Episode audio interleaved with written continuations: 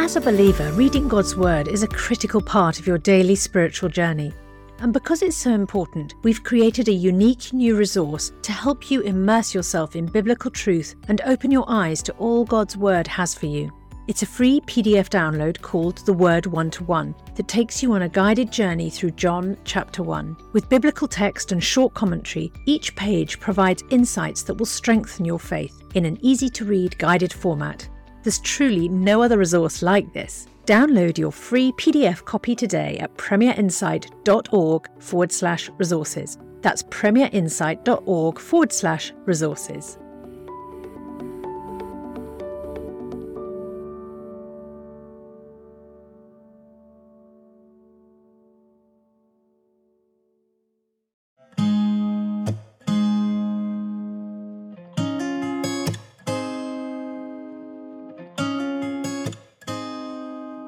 The Ask NT Wright Anything podcast. Well, hello and welcome to the podcast that brings you the thought and theology of New Testament scholar and former Bishop of Durham, Tom Wright. This is Justin, Head of Theology and Apologetics for Premier Unbelievable, and the show brought to you in partnership, as usual, with Tom's UK publisher, SBCK, and N.T. Wright Online, who publish Tom's video teaching courses. And it's a hot and sweltering UK that we bring you this week's show from. We've had record temperatures, but I hope it's been bearable, even temperate, wherever you're listening to the show from. And today on the show, we're asking, how do I reconcile evolution, the fall, and original sin?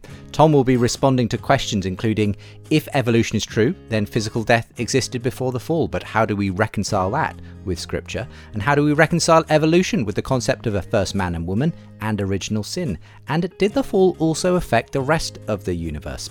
By the way, had a lovely message this week from Hannah's, who said, I'm thrilled to be part of the Unbelievable and Ask NT Wright Anything family. Although I've studied theology and also completed a master's degree in death-related counselling, it was really exposure to NT Wright's teaching that caused transformation in my heart and mind. I've actually followed NT Wright, John Lennox, Justin, Dallas Willard and many others on The Unbelievable Show. I wish to thank Justin and especially NT Wright for opening my spiritual eyes. A wonderful experience, the real Jesus, the truths about the kingdom, the background of the first Christians and refreshing perspectives on the various issues pertaining to the New Testament. It certainly was not my experience during the time of my studies. Most regrettable. The wasted years must be bemoaned, but also transformed to a brand new time of understanding. Gosh, I'm so grateful that the show has been helpful on your particular journey, Hannah's.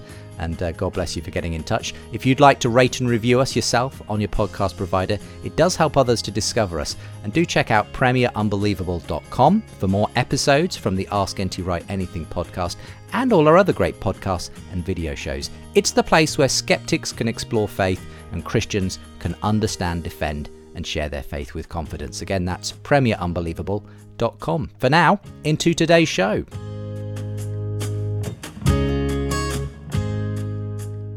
Well, it's a delight to be joined by N.T. Wright again for today's show. We're going to be looking at a couple of episodes where we look at your questions around the fall, around sin, around creation, evolution, childbirth, and that sort of thing. We've got questions from Romania and Worcester as well, and various other parts of the world coming up.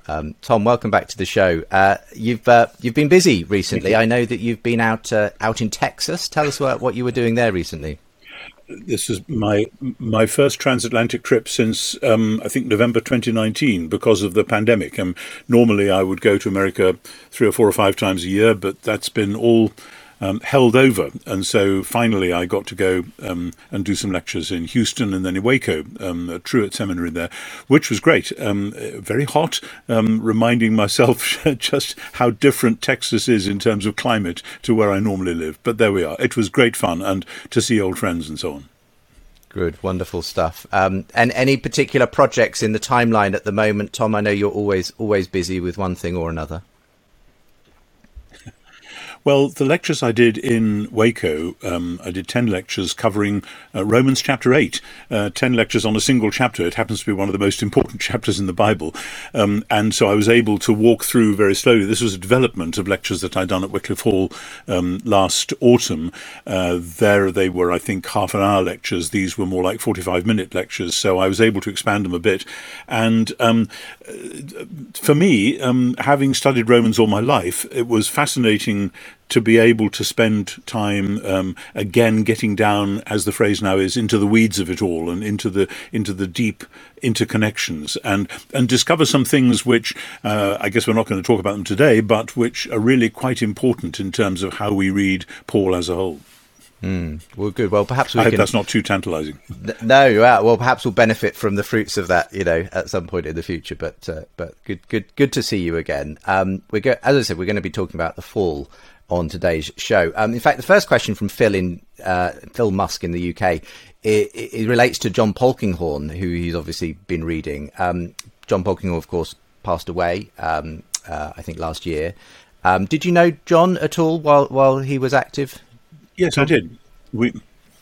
I did know John. We were on the Church of England Doctrine Commission together. He was a genial, obviously brilliant physicist as well as theologian, but he was a cheerful, friendly chap who's good to be around, always fun to be around, as well as hugely intellectually stimulating.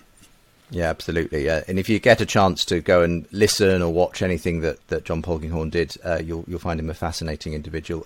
But here's Phil's question, which is, I've been a devotee of your podcast since its inception. Thank you very much, Phil. Although initially bewildered to learn that my faith was based on Platonic dualism and not really biblical.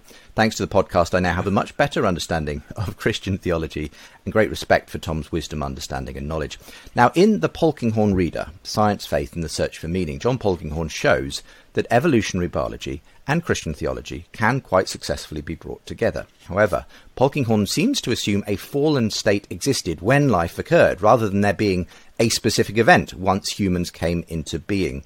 What is the best way to understand the fall? It seems fundamental to Christian theology and to correctly understand the state of the world. And from Genesis, it looks to me like physical death might have existed pre-fall, and therefore evolution pre-fall would be a possibility. So is there a biblical way of understanding the fall which also allies it with evolutionary biology? That's Phil's question, Tom. Go ahead. Oh, my goodness.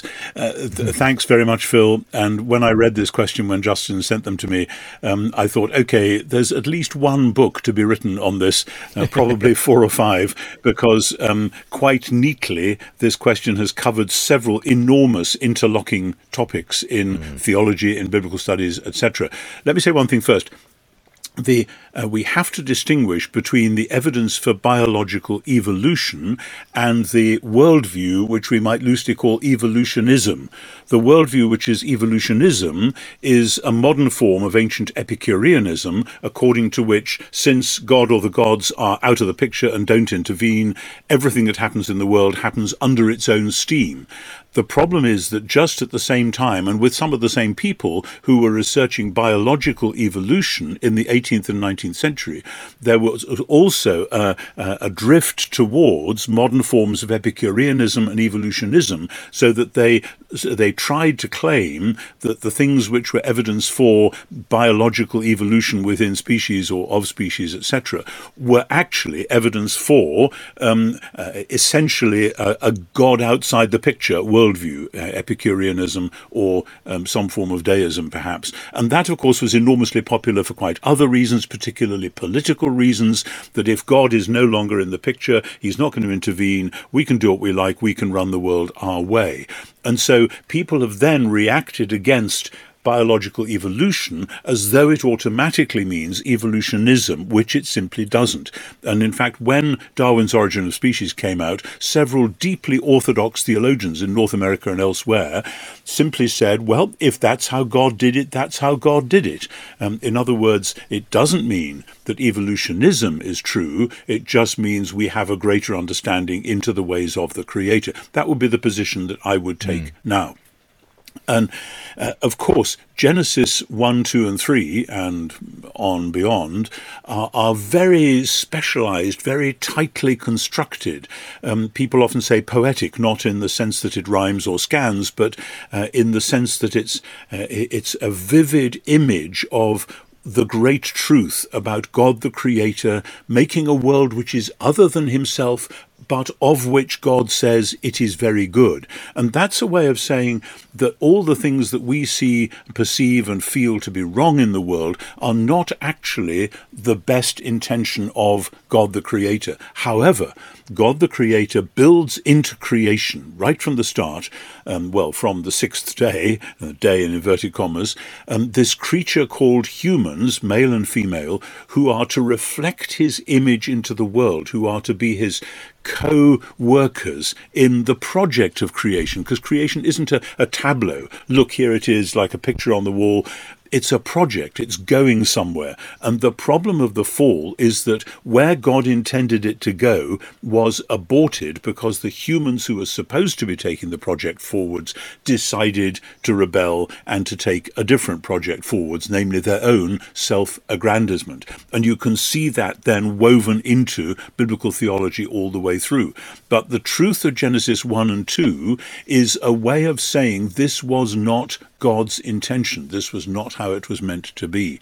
Now, of course, there is plenty of evidence in the archaeological fossil records, etc., that there were all sorts of phenomena long before Homo sapiens appeared on the Earth, and there were other forms of hominids. I don't know very much about this, but from what little I've read, that looks to be the case. And this, of course, explains not only the giants and people later on, who are they, how do they relate to the Adamic line, but also simple questions like where did Cain get his wife from, and issues like that, which people have been aware of for years without it really troubling them. In other words, it looks to me as though what we're seeing in Genesis 1 and 2 is God's call to one particular hominid pair to become God reflectors, to become image bearers in God's creation. And God is saying, now I want you to take forward this project of beauty and creativity and love and glory, etc. Not that there weren't any other similar creatures around, but that they were chosen, rather like Abraham and Sarah were chosen in Genesis 11 and 12, that God says, now I've got this project for you. And that's the analogy that I see, because there's lots of overlaps between what is said about Adam and Eve in Genesis 1 and 2 and what is said about Abraham and Sarah in Genesis 12 and forwards from there. So that's where I would come at it. I think part of the problem is that our theologies in the Western world have got very rigid in terms of an analysis of the fall and then sin and death.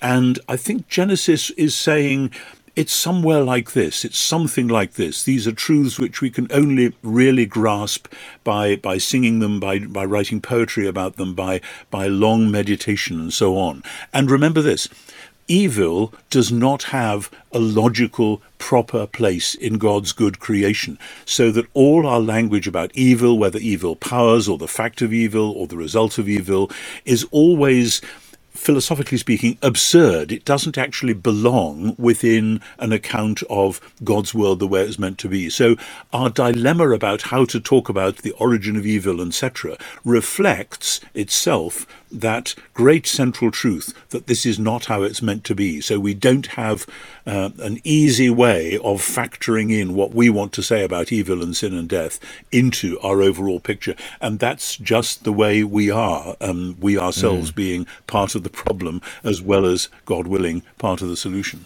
That's a really helpful introduction to the whole area, which and you've tried to encapsulate in just a few minutes what is obviously something you could fill a whole book with. We've got other questions, that continue to draw out some of these issues. Sure. And forgive me if I'm pronouncing your name wrong, but someone who I think is called Ionut in Romania says, "Greetings. How should or could we understand or interpret the biblical account about the existence of a first man and woman, especially about the origin of the woman from the side of the man, and about the original sin, especially women's implication in it, in the context or in the light of the theory and very probable existence of evolution?" So again, similar-ish sort of question. I suppose Phil's specifically deals with the issue of physical death and the fall. This one, this concept of the idea of sin going back to that first decision in the garden and so on in the story, and a first man and woman. So there's again a lot to unpack there. But how would you reconcile this concept? And perhaps you want to rethink the concept altogether, Tom. I'm not an expert on what the alternative ancient views of the origin of men and women may have been at the time, but it seems to me that one of the many things that Genesis may be saying about Eve being made out of the rib of Adam is that Eve and Adam are meant to be complementary. I know that that's a very loaded word these days, and I'm not building in there anything about subsequent gender roles in ministry, etc., but they're meant to work together, in other words, over against philosophies which would see masculinity as the genuine article and femininity as somehow a subordinate, secondary, almost reprehensible reality in itself, moving towards Aristotle's view. Genesis is saying, no, they absolutely belong together, and the sense of joy in Adam saying, "This is now bone of my bone and flesh of my flesh," it speaks of a rich, happy, effective, creative partnership rather than a subordination. And I think that that's really, really important. The trouble is, again, through the Middle Ages and through into Western theology, and both in Catholic theology and in some forms of Protestant theology, there have been various attempts made to blame Eve for everything. You see that in some interpretations of 1 Timothy, though I suspect we shouldn't get into that just now. But also the sense that the woman is somehow, she's not getting it, she's getting things wrong, and that it's her fault that Adam is led astray, etc., which actually doesn't make sense, because if that were so, then Adam should have said, "No, Eve, we don't eat that stuff, and you know that perfectly well," or whatever.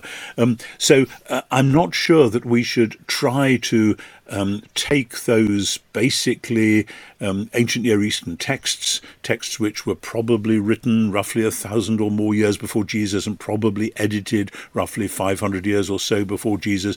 I don't think we can take those texts and simply try to get from them answers to questions which became important for some theologians in some circles within the last 1,000 years in the Western world.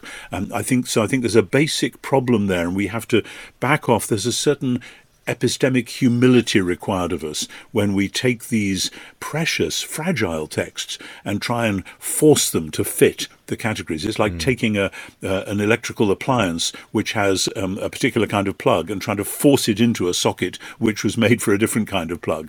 We all know that if we have smartphones and our nearest and dearest have a different kind of smartphone. No, this one doesn't work here. And I want to say that about quite a lot of potential theological join-ups. No, this one doesn't actually work there. So where do you go with the question of original sin, then, just to come back to Inet's question? What is there something that happened in that early stage? And the question of what we call original sin comes into Western theology with Augustine, and it's Augustine's reading of Romans chapter 5, verses 12 and following, which is the real problem. That Augustine basically was reading the New Testament in Latin. He probably understood some Greek, but that was not where he lived, as it were. And he read Romans 5:12 in terms of Adam being the one in whom all sinned. And that's not what the Greek text says. And so he was trying to find a way of explaining the origin of sin by this one act which then creates a sinful species. And I think the biblical account is much more subtle than that. When I was first reading Romans as a New Testament scholar, trying to understand this stuff, I realized to my surprise that there is no Jewish doctrine of original sin. that the Jews, who knew Genesis extremely well and soaked themselves in the Torah and in the law, the prophets and the writings, they did not develop any equivalent theology of original sin, nor is it there in the second and third centuries. It's only with Augustine that he pulls it together, and it's part of his battle with Pelagius. And this is, of course, again and again a problem in theology, that people are faced with one particular battle and they see all other issues in relation to that. An American friend sent me a book that he's just written, which was all about one particular battle in his particular church circles, and I was reading it last night and thinking, this is fascinating stuff, but I don't know anyone who is involved in those battles, and I don't think we have that particular battle in the UK at all, or hardly noticeable. And I think that happens again and again in theology. So we have to back off and say, yes, there is something mysterious going on here in Romans 5:12-21, picking up, of course, the language of Genesis, but it's a way of saying that ever since the original human pair, called to be God's image bearers out of, as I said before, the presumed hominids who were around at the time, the pair that were called to take forward God's project towards his ultimate new creation, rebel, and God doesn't then say, okay, well, we'll cut the thing right there. He nearly does with the flood and Noah and all that, but no, he persists in saying, we're going to work through human beings because that's how my creation was designed to work. And I think there's a Christological meaning to that, that God creates humans in his own image against the day when he will come himself and be a human within his own creation. And that's a very profound thing to say. And then ultimately, and this is perhaps the ultimate answer to this question, we only really discover what the problem was when we see what the solution was, and with the solution comes at the climax of all four Gospels, when the God who became human, who lived and walked among us and announced that this was the time for God to become king, when this man, Jesus, died on the cross. And it's only in retrospect that Paul can look back and say, oh my goodness, now at last I can see just how devastating a plight we were in. But it's not something that Paul before could have read out of Genesis 1, 2, and 3. So I think that's the most important thing, the hermeneutical issue. We ultimately have to start with what God has revealed in Jesus, and part of what he's revealed is that sin was that bad, and death was that terrible, and that this is what it required to put it right. But again, this doesn't give us, and I think Augustine and the whole tradition of the Western theology from Augustine onwards was in danger there to say we can now produce this precise theory of how original sin actually works. Well, one more question from Timothy in Worcester. It says, we know our physical world was affected by the fall. Sin impacted the natural context in which we live. But did it also affect the heavens? When space probes bring rocks from Mars, etc., I find myself wondering what impact, if any, the fall had on the heavens, the stars, outer space, and so on. Well, just before we tackle the outer space sort of question, the rest of the, you know, the heavens, I mean, firstly, do you agree with Tim's statement there that we know our physical world was affected by the fall? How do you take that, Tom? Would you say there was a physical outworking of this rebellion that happened? I think insofar as, using the standard image, Adam and Eve are called to look after the garden. When they rebel, the garden rebels as well. You know, it's a standard thing that God created humans to look after his world, and when they say, no, we're going to do our own thing, we're going to exploit this world for our own purposes, then the garden goes to rack and ruin and brings forth thorns and thistles. And that is no doubt a vivid metaphor, but also, I think, a reality, and we can see it writ large all around us at the moment with the ecological crisis, etc. So I do think there's a direct causal connection there, even though we can't trace all the particular ramifications of it, and even though there are some things in what we call the natural world, you know, like tiny little insects whose whole life is to prey on and eat from inside other creatures, etc. I mean, I know about that stuff. It doesn't make me think the whole picture must be wrong. It merely makes me think there is more mystery there than I or probably anyone else is ever going to understand in this present life. So that's where I would start with that. But let me say the questioner uses the word the heavens in a very much a sense of outer space within our cosmos. The Bible uses the word heavens sometimes to refer to the sky, but often to refer to God's space, which is not another location within our cosmos, but a different kind of space intersecting with our world in various complex and puzzling ways. So when I first read this question, I thought it was going to be about the battle in heaven in Revelation with Michael and his angels fighting against the devil and his angels. And clearly there is something going on there which again is very mysterious and it challenges our assumptions about how the cosmos actually works, how the total cosmos, that is our world and God's world, and how they work together. But it looks as though there is something about God's world which also involved subordinate beings, angels, etc., and that there was a rebellion in that world which goes with and in some theologies actually preceded the rebellion in our world, which is why there's a snake in the garden, etc., etc. Again, this is a very mysterious area. I know people who specialize in it, and I am not one of them, but that's kind of mapping out where the problem lies. So in terms of then what we call outer space, the stars, the planets, etc., I don't think we have any means of knowing right now whether human sin, human rebellion, affected any aspects of meteorites, planets, stars, galaxies, black holes, etc. I just don't think we know that. I don't even think that John Polkinghorne knew that, and he would have known it if anyone did. But I think this question or one of the others cited C.S. Lewis's planetary trilogy, Out of the Silent Planet, Voyage to Venus, and then That Hideous Strength. And Lewis was exploring that, supposing in other worlds there was a perfect world, or supposing that a rebellion happened in those other worlds as well, then what? Again, these are ways of projecting ideas outwards. I'm not sure they're any more than that. I'm not sure that we can actually say for sure this is how it actually is or was. Well, thank you very much for doing what you can in you know, trying to answer some of these big questions. We will come to, in a future episode of the show, aliens and outer space again, as you mentioned, Tom. So look forward to that. But for now, we're going to give it a pause here, and we'll pick it up again next time as we continue to look at fall and sin, and particularly the issue of childbirth as well. A couple of people writing in about that, so we'll look forward to picking this up again. But for now, thank you very much for being with me this week, Tom. Thank you. Good to be here.